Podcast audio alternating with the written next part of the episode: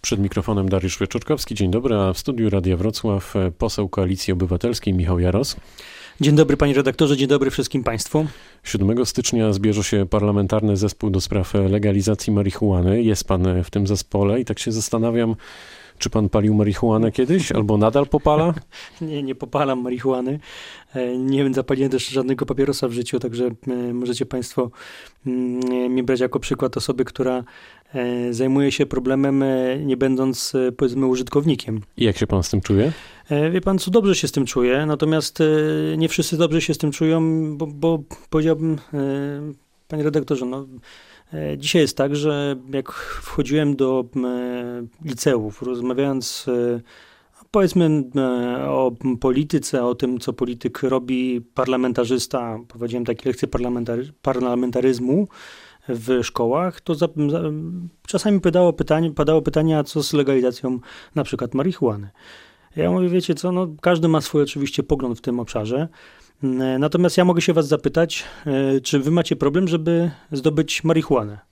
Wykonując jeden do trzech telefonów. E, jeżeli tak, to pani zamyka oczy, a ja tylko chcę zobaczyć, kto z was nie będzie miał z tym problemu. No i większość, większość zawsze klas nie miała z tym problemu. Czy to jest powszechne? My dzisiaj uważam, że powinniśmy do tego bardzo rzetelnie podejść.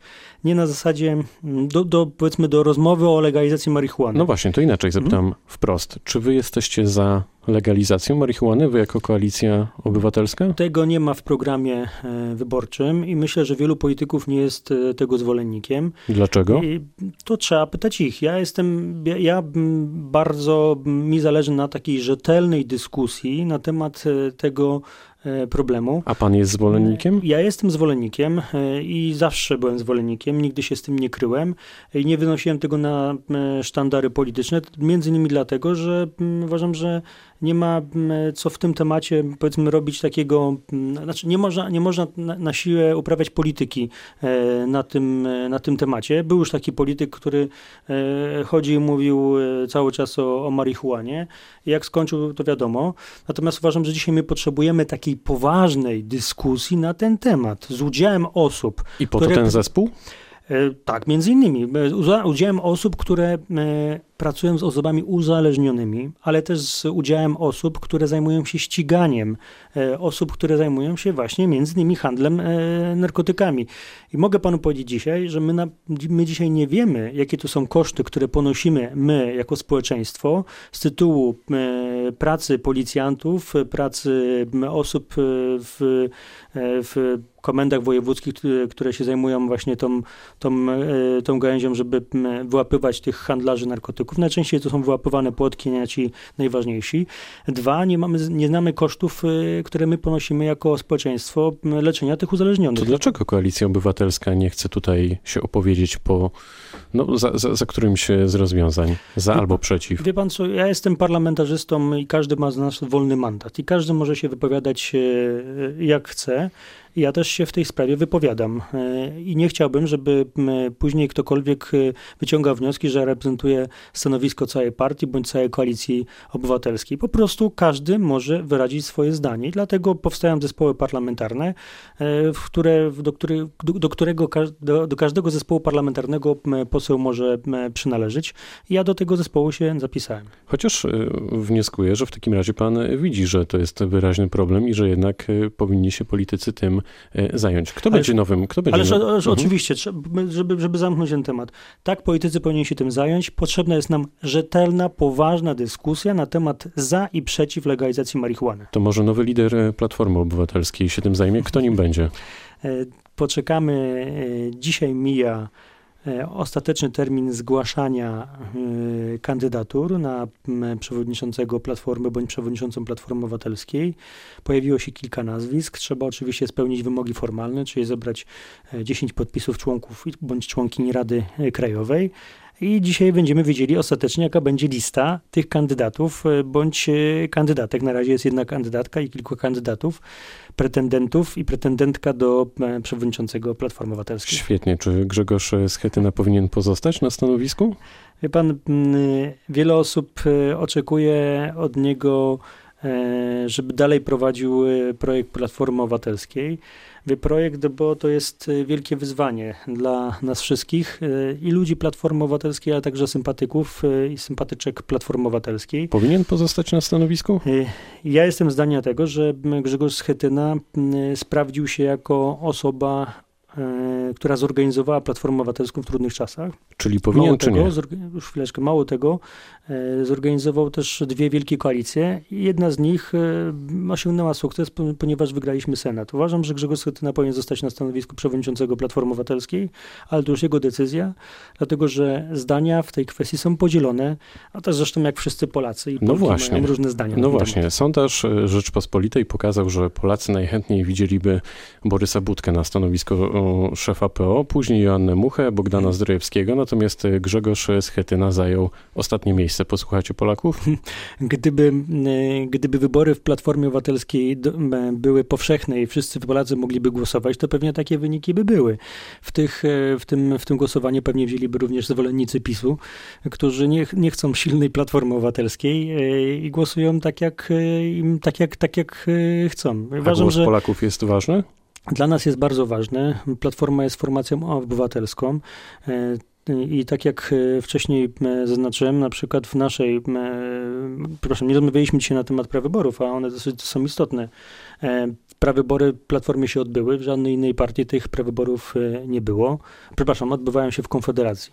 E, ale mm, e, jeśli chodzi o wybory przewodniczącego Platformy, to każda osoba, która Chociaż jest... w Konfederacji możemy mówić tylko i wyłącznie o wyborach prezydenckich. Ja mówię oczywiście, no tak, tak, oczywiście o wyborach prezydenckich, natomiast ja mówiłem też o prawyborach, e, gdzie wybieraliśmy kandydata bądź kandydatka. Ostatecznie została kandydatka, czyli Małgorzata Kidawa-Błońska, pani marszałek, naszym kandydatem na prezydenta. Natomiast jeśli chodzi o Platformę Obywatelską, to wybierają wszyscy członkowie. Jeżeli ktoś chce i utożsamia się z programem Platformy Obywatelskiej, z ideami, wizją państwa, które też w jakimś stopniu potrzebujemy. Dzisiaj to jest moim zdaniem klucz, e, kluczowa dyskusja. Mm, to może się zapisać do Platformy Obywatelskiej, wziąć udział w wyborach i wybrać szefa bądź szefową. Natomiast e, chcę powiedzieć, że przed nami jest poważna dyskusja nie o tym, kto będzie prowadził Platformę Obywatelską, to jest ważne, ale też co będzie po PiSie, jaką wizję państwa przedstawi Platforma Obywatelska, co jest dla nas najważniejsze. Ja mam oczywiście swoje rozwiązanie na ten temat, mam e, pewne propozycje, ale to wszystko nie może się tylko i wyłącznie sprowadzać e, do haseł programowych. Potrzebujemy twardej wizji państwa po rządach PiSu w Polsce. Czy brakuje panu Donalda Tuska w polityce krajowej? Jest Donald Tusk, jest szefem Europejskiej Partii Ludowej, którą, która jest, do, do której przynależy Platforma Obywatelska. A bliżej panu politycznie do pana Tuska czy do pana Schetyny? Dzisiaj zdecydowanie bliżej do pana Grzegorza Schetyny, dlatego że mm, jakbyśmy spojrzeli na to, panie redaktorze, to pan Grzegorz Schetyna jest z Wrocławia, jest kibicem Śląska Wrocław, a przede wszystkim jest szefem Platformy Obywatelskiej. Faktycznie od wielu lat później... mieszka we Wrocławiu, natomiast z Wrocławia nie jest. E, nie no, mieszka we Wrocławiu, jest z Wrocławia, natomiast e, tu został, tu, tu przez wiele lat był wybierany do Sejmu i tutaj też e, zaczyna swoją polityczną karierę, więc jest z Wrocławia. Czyli bliżej panu do Grzegorza Schetyny. No tak, zdecydowanie bliżej mi do Grzegorza Schetyny. Czy zarzuty, które pojawiają się w mediach pod adresem pana marszałka Senatu Tomasza Grodzkiego, to jest e, problem dla Platformy Obywatelskiej? Czy może pan ręczyć za pana marszałka? Ja mogę ręczyć i pan marszałek też za siebie ręczył. Mówił o tym, że to są e, wyimaginowane mm, e, zarzuty. Ja chcę tylko powiedzieć, że PiS jest, zresztą znamy to z historii, że PiS jest na takim grzybobraniu, że co chwilę pojawiają się jakieś ciekawostki, bajeczki, baśnie, opowieści dziwnej treści. E, jakoby pan marszałek e, dostawał 15, 20, 25 lat temu, e, nawet nie wiem kiedy, różne, różne propozycje i z nich korzystał.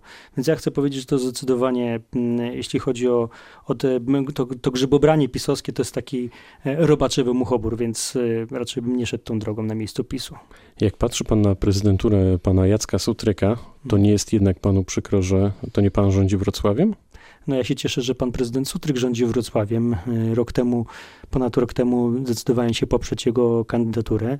Mm, to była decyzja y, wtedy podjęta, mm, jasno, twarda. Ja to bardzo mm, długo przemyślałem, podjąłem decyzję.